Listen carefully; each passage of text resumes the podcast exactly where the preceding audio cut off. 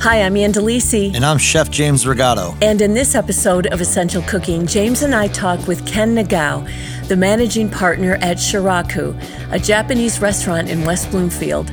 Shiraku is celebrating its 25th anniversary this year thanks to its commitment to staying true to traditional Japanese cuisine. We talk about making it through the 2008 recession, what goes into making perfect sushi, and the importance of simplicity in Japanese cuisine.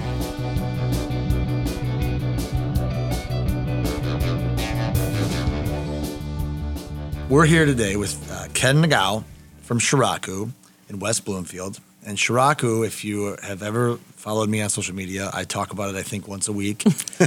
um, but it's easily my favorite restaurant in the state of Michigan. Um, and Ken just told me that they're almost at 25 years in business now, which is crazy to think about because I feel like I've only been eating there for maybe 10. so, you know, and I thought, yeah, I thought I was a long running customer. I'm not. You know, there's um, 25 years in the business. But, um, but Ken, uh, you know, Ann and I obviously know a lot about Shiraku, but mm-hmm. so is what was what were you doing before Shiraku? Because 25 years is a big part of your career. So, mm-hmm. It was uh, before I was uh, not well. I went to uh, Michigan State University, um, and what did you study? Hotel and restaurant industry ah, management. but uh, that's where I started off. But uh, actually, I had a professional career playing uh, soccer for a little bit, and I was over in Europe training and stuff like that. So um, wasn't in the business. My father was in the business um, in Novi, a little bit different, but he was in the business. What kind of well, restaurant did he have? Was, uh, he didn't have a well. He sort of had a restaurant. It was a hotel. Oh, okay. uh, it was called the Hotel Baronette. It's still there. Um, mm-hmm. It's owned by somebody else. It's called Renaissance. Yeah. I mm-hmm. believe now. Mm-hmm. Um, different restaurant in there and everything. Um, but um, that hotel was built back in the '90s, early '90s, as a uh, business hotel for businessmen that come over from Japan. So it had the deep, uh, you know, tubs like they do in Japan, and you know, so it was doing really well. But uh, Japanese economy went down, and you know, so he got rid of that business. But I was a dishwasher there. I was, then I went started helping in the kitchen. Is that your first? Uh, yeah, that was my first job? job. Yep, 13 years old. You know, I get a job with my dad. You know, and never seen so many plates in my life. But yeah, you know, it was uh, kind of got to like it. Started helping out in the kitchen a little bit, and uh, kind of learned a little bit there. What was the food like, Ken? The food at the Baronette was uh, like a French Japanese fusion, and in the back of the it was a high end, you know, five star restaurant, mm-hmm. but in, it was called Terra. And then in the back of the restaurant for lunch only, he had uh, Japanese lunches for the businessmen that ah. you know were right in the Novi area. So there was a little Japanese restaurant too. The head chef was from Japan, a real uh, top notch chef. Um, he's worked in a lot of the high end uh, restaurants in Japan. So he was Japanese, and so you know we had a little Japanese clientele thing going there too. And then I had a nice bar, so I was kind of more interested in the bar business. Yeah. But you know I couldn't touch alcohol until 18, so I did that you know during college, uh, bartending and stuff like that. Love, loved the business, um, but I actually got into uh, automotive business for just a little bit. And uh, how did that happen? Just like I've always liked cars. My uh, family's related to a lot of uh, like auto industry people, so I still like cars. So I thought it'd be cool to be in the auto industry until, you know, it's not really fun, you know, looking at brake discs every day. You know, you know for, at first, you know, it's like uh, serving your first dish. Yeah, you know, yeah. Like, you know what? I may have uh, had a hand in putting that brake in that car or something like that, but after you know five million cars, you know, go by, and you know, it's it's just uh, it wasn't something I really wanted to do. And it turned out um, I got uh, offered, Shiraku was just opening, so I wasn't a partner back then. And uh, I was hired in to train the staff because I, I was uh, I had experience at the hotel and stuff like that. I'm a lot of uh, a lot of uh, really well known um, maitre d's, you know, helped us open the restaurant and taught us a lot of stuff. So I was there to train the staff and help them out.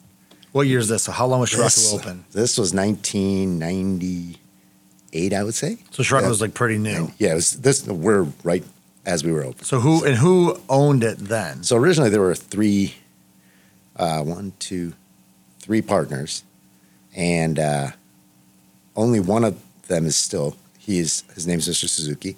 He's uh, the majority owner. Okay. Still. So he's my partner. I'm the managing partner right now. Um, there are two others. Um, who left. One left very early, Um, another one left probably within six, seven years. And then after that is when I came into the business at Shiraku. And uh, before that, so they hired, they asked me if I wanted to come in as a manager. I was, I was like, well, you pay me 1.5 times what they're, you know, the automotive is paying me. I'll, I'll actually consider it. And then uh, they had me, actually made me an offer, became a manager, then the general manager. And uh, so now I'm part owner and um, a partner there as a managing partner. So I'm on the business side and in the kitchen, you know. But uh, did you expect at that time, '98? Did you expect? Uh, 2022, you'd, still be doing that job. No, no, I did not think I would be in the same spot doing the same Yeah. thing. You know, but you know, it's it's been a quite a journey. Yeah. and uh, you know, it's so weird how it, it seems like every seven years something major happens in the world. Oh, I know. And it's you know it started out with you know well one of them was you know nine one one of course, and when that happened, all air traffic stopped, everything stopped, basically the country stopped.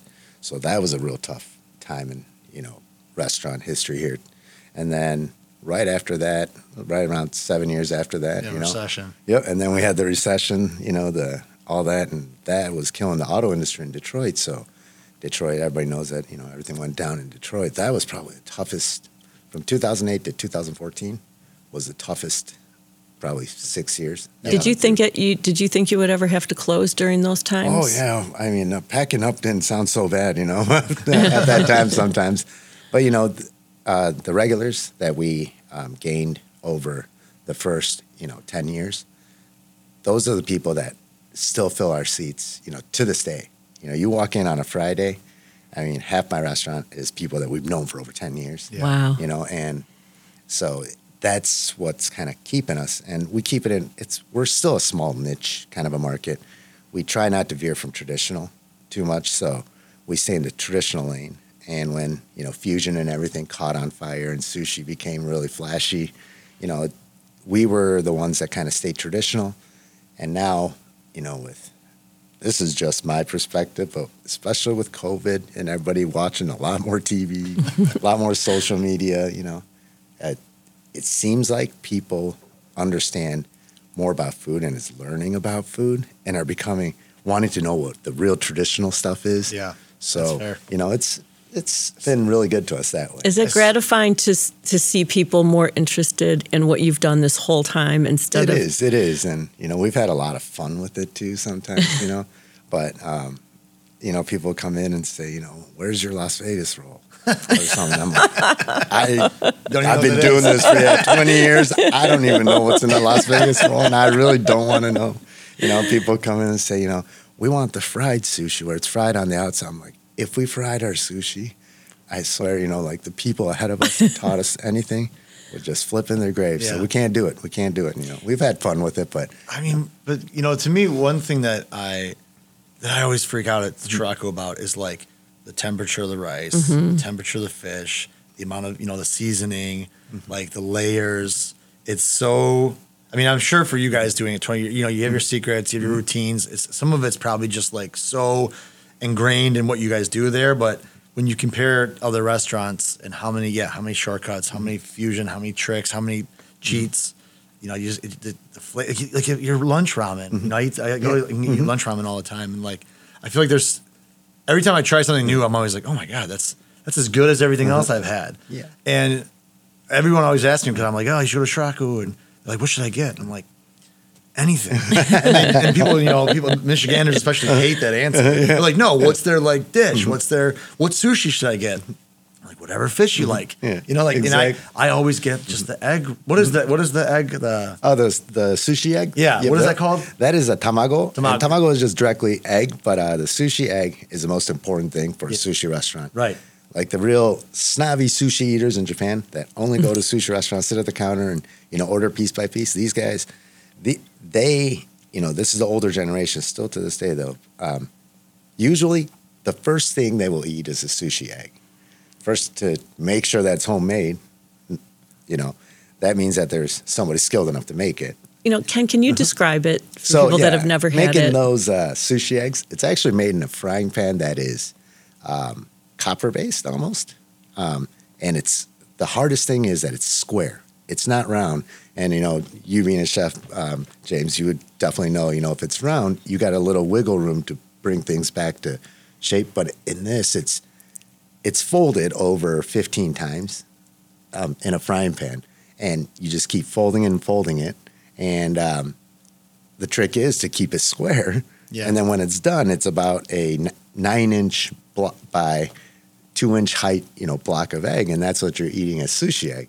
So you know, everybody looks at it like, oh, it's just an omelet, basically. Well, well, yeah, but I mean, the flavoring and the way that it's uh, made, the temperature has to be perfect, where the inside is not completely cooked when it's done, but the egg's temperature is what finishes off the cooking to Yeah. keep it the soft texture that you like. Yeah, of course. right. And So- and is that what what what is it seasoned with? It is actually seasoned with um, dashi, which is uh, the basic Japanese soup stock, um, which is a fish stock. So there's dashi in there. There's a little bit of soy sauce, a little bit of sugar for the sweetness, and that's basically all it is. And And, who- you know, a little bit of salt. Who's making who makes the egg? So both of the both of the sushi chefs uh, make the egg, um, but we have uh, Chef Lim who um, makes it on a regular basis right now. Um, Suzuki does other stuff, and you know, so they kind of split. But that sounds right like now- a rite of passage. Yeah, it really Like, is. Oh, yeah, for that sure. To- to make that. and the rice. You know, ri- oh, talk that's about the the rice. most important part of. I think you know, people ma- people want to realize that the, the temperature of the rice, if you have proper Oh, yeah. sushi, You is can- a big deal. It's not supposed to be cold. No, it and, cannot. And like I'll, I'll I'll be honest, like I said, sushi rice is probably one of the least cooked things of my career Mm. because I'm never satisfied with it when I make it. And I, I and I can obviously like make it to where I think that like you'd be like this is nice, but Yeah. I. I understand how much energy goes into proper sushi rice, Mm-hmm. and uh, when, when I travel and eat in a lot of you know kind of modern Mm-hmm. fusion sushi restaurants, that's always my biggest complaint. I'm like, I don't enjoy the rice. It Right. gets a little too sweet. It gets a little too vinegary. It gets a little too acidic. So, and then you know, the rice isn't cooked exactly like white rice that you eat, you know, at your table with as a side. You know, the sushi rice is cooked a little bit harder, and then it the way that they we call call it cutting the rice, which is you take the cooked rice and then in an open, uh, big, I don't know what to call it, a big pan basically um, the mixture of the vinegar and um, the sweeteners and everything go into it, and we take a really big uh, basic paddle and we cut it as we we are cooling it, and to bring it down to the perfect uh, temperature and flavor, and and any extra vinegar, any extra sugar, any extra anything, just changes that. So each sushi restaurant has their, you know, Their recipe formula for for it. it. Yeah. Um, but- Ken, what is the difference between sushi, sushi rice and other rices? It's different. it's um is it starchier or It is. It's what everybody calls sticky rice, and it's the rice that's served in Japanese restaurants, and it's the same rice. Um, it's a short grain rice, you know, so it's not the long grain. Uh, the Right. Chinese have the long grain, more drier rice, and then you know, India has the jasmine rice, and Thai uses that too. So it's a longer grain. Um, it's a medium to short, uh, short grain rice is what's used, and it's more of the water content and the um, texture of it. So that's the big difference in it. And um, you know, it's it's really like Japanese food. All comes back to how sim- simple it is, and that's what everybody you know kind of tries to imitate by adding things. Simplicity is actually taking things away to make Yeah. it, you know, so that so that's the big I guess secret behind, especially being sushi. You know, everybody's like, well, sushi's just you know cutting raw fish.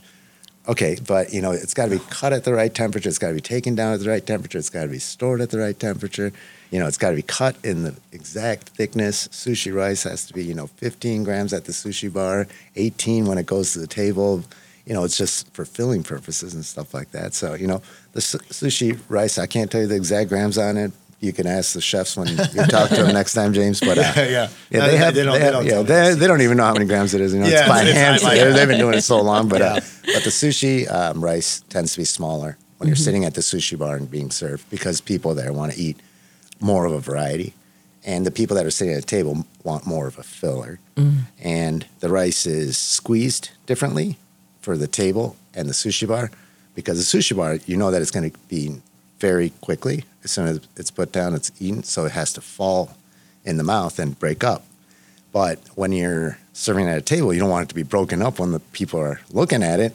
so you squeeze it a little harder. You know, so there's differences even in these little techniques. And now is, is and this is no like mm-hmm. your team knows this. Oh, yeah. My server knows mm-hmm. this, mm-hmm. right? Yeah. like yeah. That's that's such a cool layer that I would never pick up on as a you know as, as a patron. Well, mm-hmm. it's like the next time, like when mm-hmm. we go to your restaurant, you'll look at the pieces of sushi and really start to be mindful of all the history that goes mm-hmm. into making it so beautiful. Yeah. Everything that your chefs have to know to make this so perfect in its simplicity, but perfection. You know, Japanese don't use a lot of spices, you know, like uh, other Asian um, cultures do. So, you know, it's basically the fish broth, soy sauce, you know, mirin, which is a sweet cooking wine, you know, or sugar. And that's the basics right there. And then miso, of course, you know, which is soybean paste. So, I mean, that is the basics to make Japanese food. We don't add, you know, like, yeah, you know, like a oregano into it, or you know, we don't have these spices that we use too much, and we keep it pretty simple. And Japanese food is almost sometimes supposed to be bland when you first taste it, so that by the time you get to the end of it and you're done eating the whole dish, it you know you get the flavors and everything kind of comes together by the end. Instead of you know by the middle of it you're already sick of eating the same thing because the flavor's too strong in you you know mm-hmm. so That's a good point. it's a different kind of you know way that everything is cooked and Well, I think like the magic of Shiraku for me, you know, it's like for one, there's so many there's so many things I learn every time I go there. I mean, you'll bring me like the last time you was the hot sake with the uh, oh yeah the blowfish fin in it Yeah, the fu- you know yep. the, fu- the blowfish, like the fugu is like the poisonous blowfish, which Yep. you know is very you know there's like plenty of folklore around it. Oh, and for sure. Oh, yeah. episodes. I mean, Oh, you know, yeah. but that was such like a unique touch. You know, and then like I said, I learned so much. I mean, sake. Every time I go, I learn something about sake from you. Um, so I, as a student of food, I love going to a place where I'm constantly peeling back mm-hmm. layers. Mm-hmm. And to eat somewhere for ten years, you know, you never get sick of it. Mm-hmm. And you know, the and I'll, honestly, every now and then I'll go, like I said, I'll go for lunch, get the ramen, or I'll go for dinner. I, and I love going alone and sitting at the bar and getting the omakase. Oh, yeah. because I mean, I'll get your, you know, your sushi team. Mm-hmm. And remind me, and Anna edit this out. The, the, the Korean gentleman, like uh, Lim Mr. Lim What's his Yes. full name? What's his first? Uh, first? Bongsap Bongsap. Uh-huh. Yes, Bongsap. So, uh, so Bongsap will come in. Uh, I'll go in, and Bongsap will give me the. I, he almost mm-hmm. always does my omakase. Mm-hmm. I'm pretty sure it's mm-hmm. always been Oh, yeah. him. And the first time I had fermented soybeans, which was a which was a texture, m- you know, like mind wash. I had no idea what was going on. And people like, people ask me, "Oh, what's, what's the craziest thing you've ever eaten?" And I'm always like. I hate to say it, but I think fermented soybeans are one of the more challenging thing I've ever eaten, and I did not like them. But it's just like the Japanese te- like texture relationship with food is so interesting sometimes because like the you know the, like the gum bean paste and like the, you know there's so many things that will surprise you with texture. But the fermented soybeans are probably like the one of the crazier things I've ever eaten at, yeah Shiraku. you know because uh, when it's fermented of course you know you're gonna have that real stringy you know Yeah. texture to it and the stringier and gooier I guess isn't a better way to put it Yeah. it is the healthier it is we say sometimes so we we do the fermented soybeans next to uh, like uh, okra like sliced okra and you mix it up the more you mix okra you know the thicker Yeah, it gets right gets. but that's that's the part that's supposed to be good for you, you Yeah. know? It- Ah. I'm not going to say it as a dietitian or anything like that. I'm not, but it's just always been said in Japan, you know. So, But that- those, but those like textures in America are so. It- it is. ta- I mean, I don't want to say taboo, but like you just don't Yeah. see them. Like I could never get away with serving that. Uh People would like they they would like you know track me down outside, you know. But but I I love learning new things and tasting new things. And I mean that omakase experience. I mean to me, and I do a tasting. I do an eight course mm-hmm. tasting menu at my restaurant, mm-hmm. and I would like I'm like no, that to me is a tasting experience mm-hmm. because you're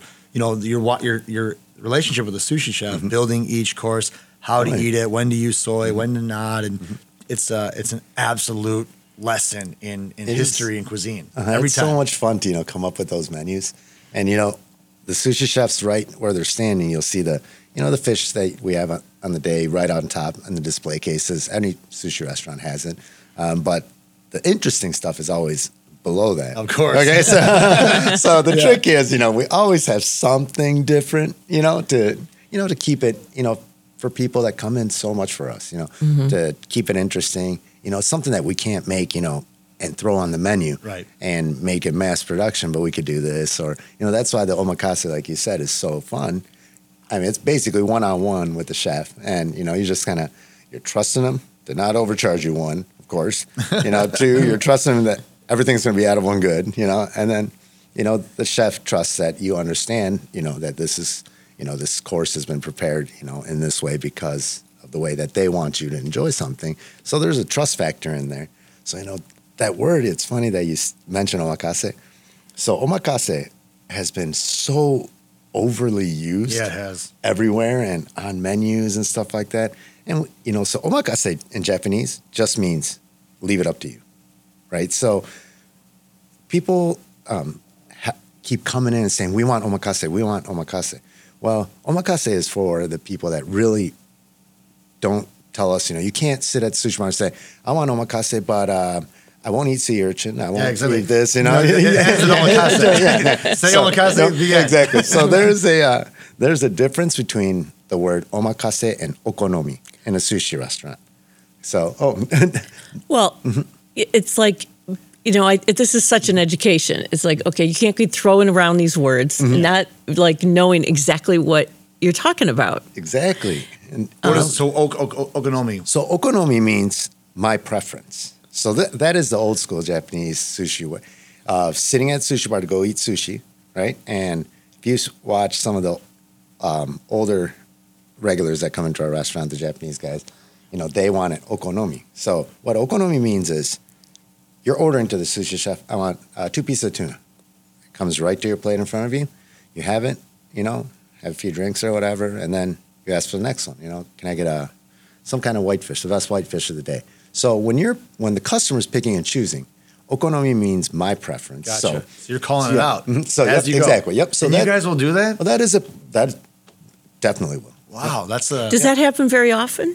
It does among more of the Japanese Japanese customers, yeah. So you know, sushi traditionally that's how it was at the sushi bar. So su- um, really popular sushi restaurants in Japan, uh, the old school ones, only have a counter, basically, just the front end.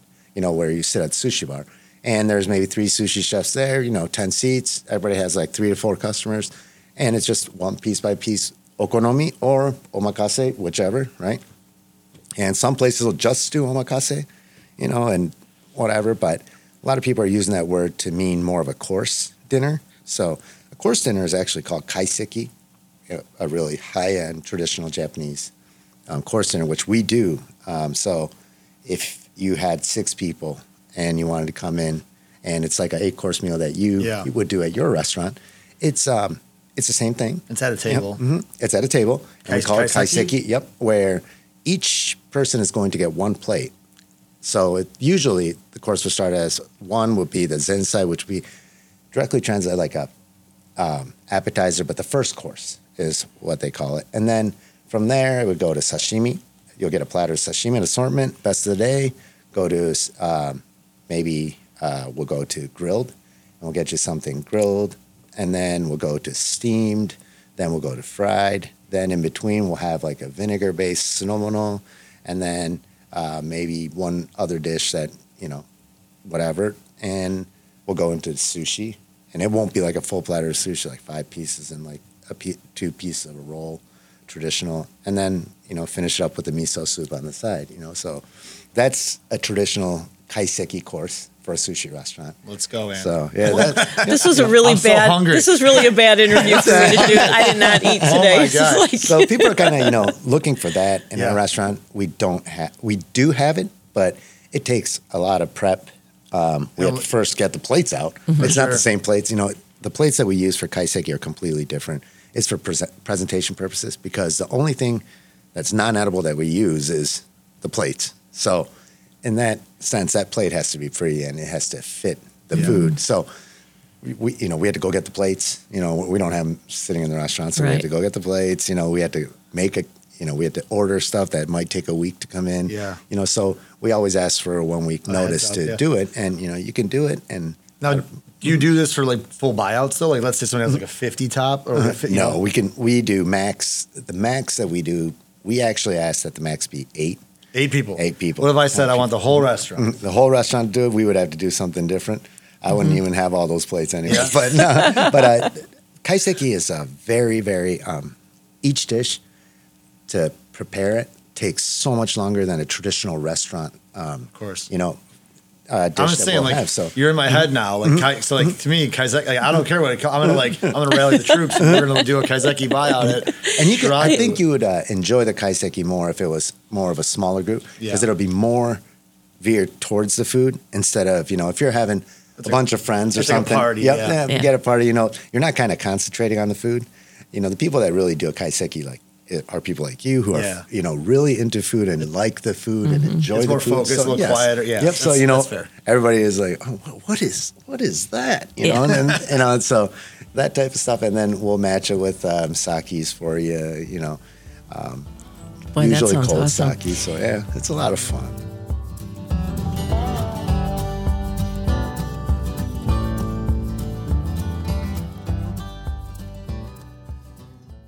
As newsrooms across the country close their doors, independent and unbiased journalism is more crucial than ever.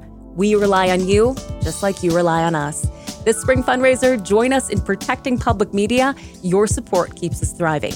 Invest in WDET's next chapter at WDET.org or tap donate in our mobile app.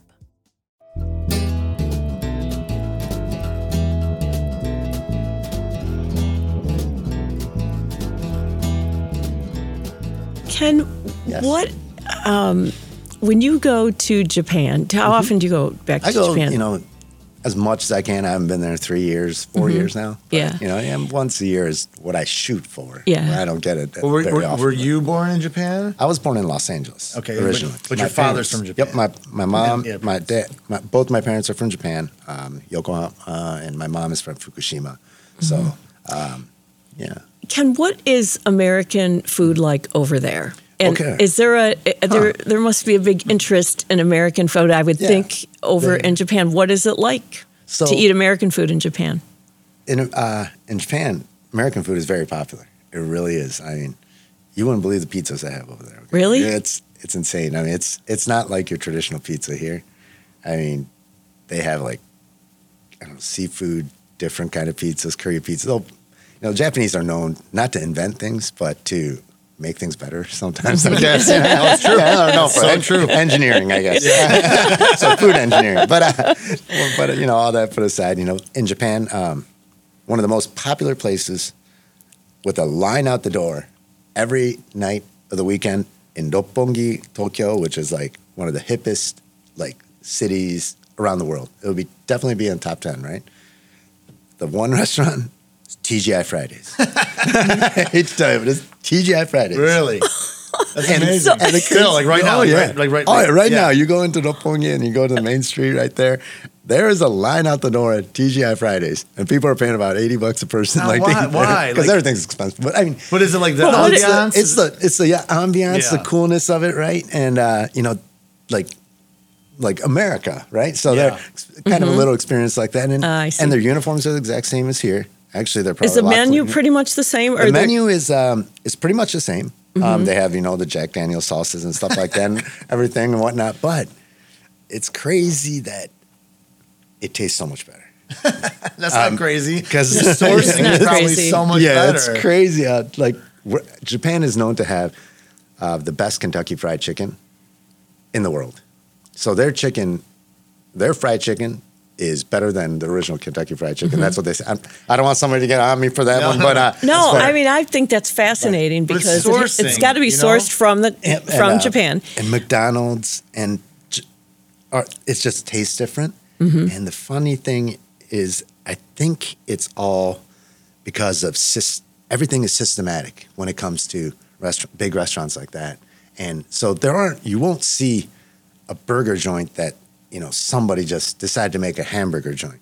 It's going to be some big box store coming in to do it because of the sourcing, like you're saying, is so difficult for a lot of the stuff. It's just not stuff that you get, you know, in Japan. You can't be using, you know, wagyu to make, you know, hamburgers and charging them hundred dollars for a Right. hamburger, mm-hmm. you know. But like, you know, Hard Rock Cafe did it, TGI Fridays did it. You know, they got McDonald's, Burger King, Arby's was even out in Japan. Yeah. Wow, it's, it's, that's so it's crazy. crazy. So, but it's uh, very popular. It So Ken, Mm-hmm. when you do you eat at the restaurant most of the time, or do you like to go check out a bunch of different places? How much uh, how much is Japanese food a part of your?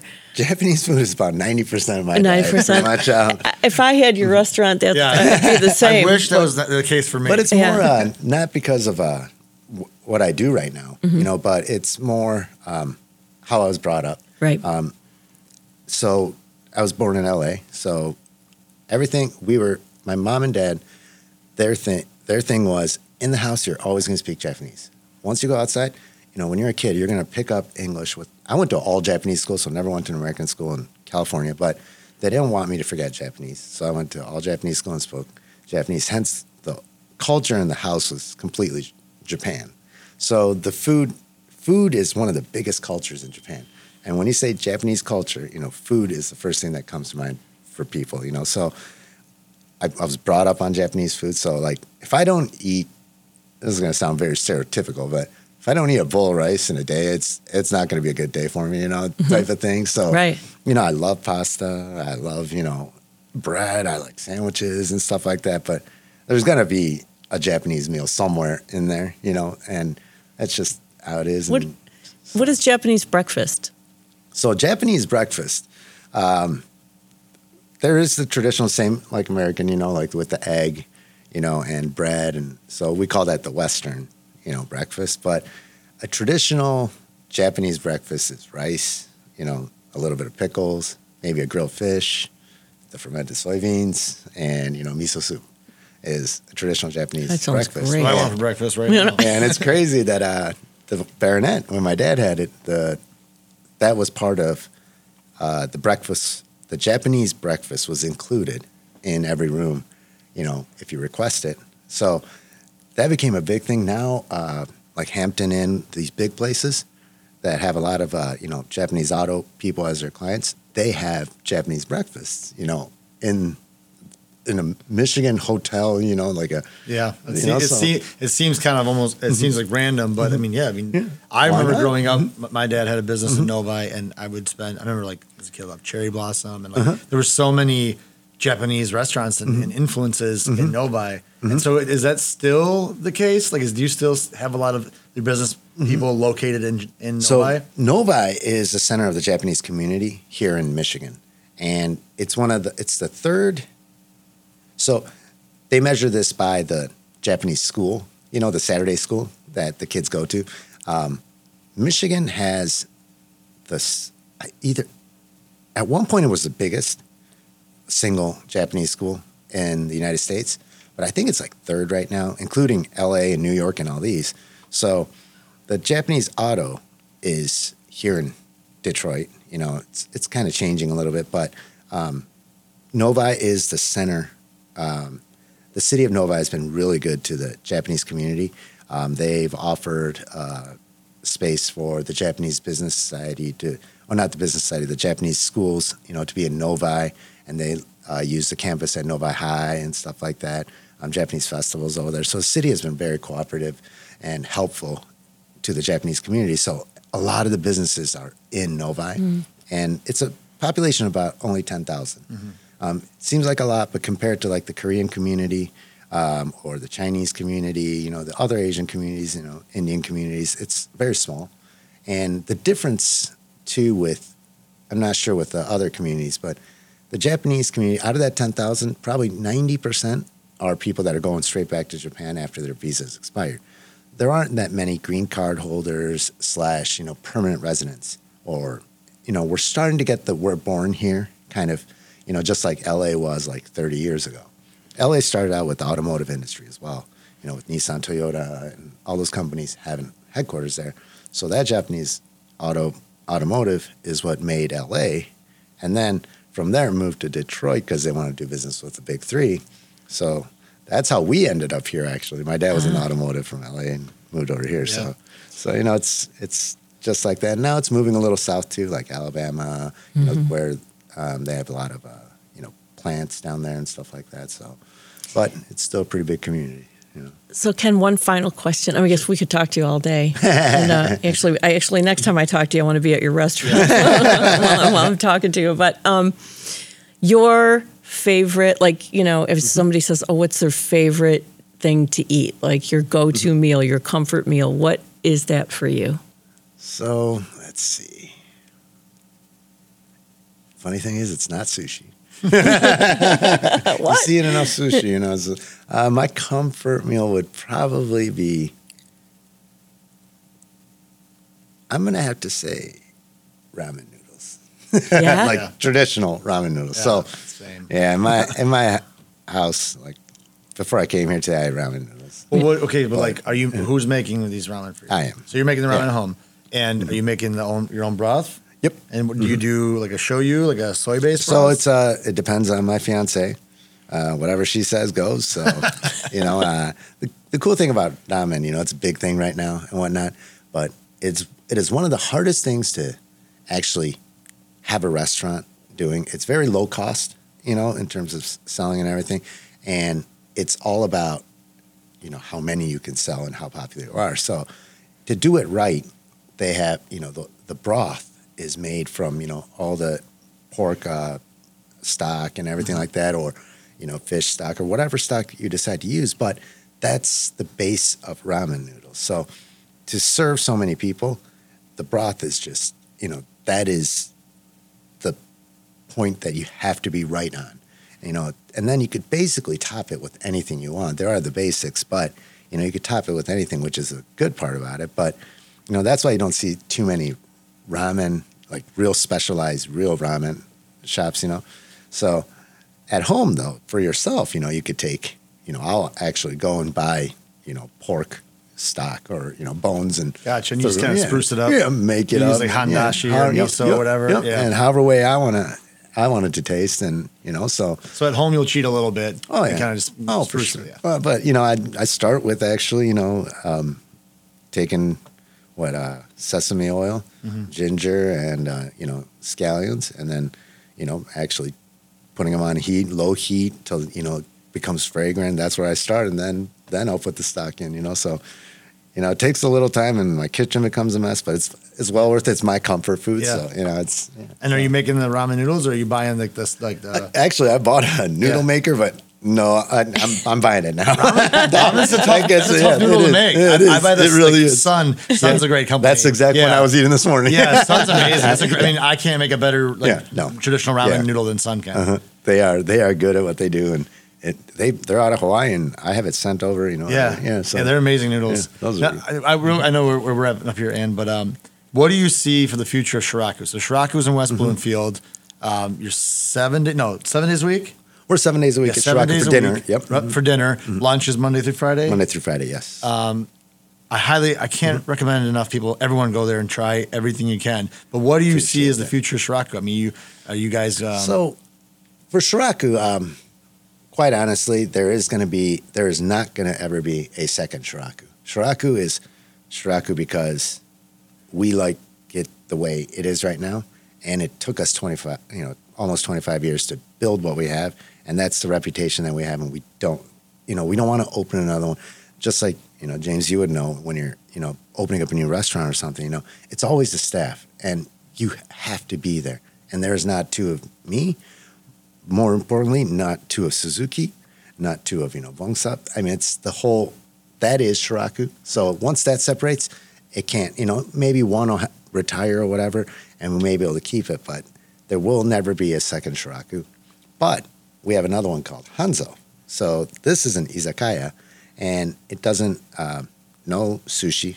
You know, so that everybody didn't get used to for a while. It's closed right now because of COVID. We're going to reopen in February. Um, Hanzo, exciting. I love Hanzo. That's Hanzo, exciting. yep. Yeah. Hanzo, we might, you know, pop up a few of them, you know.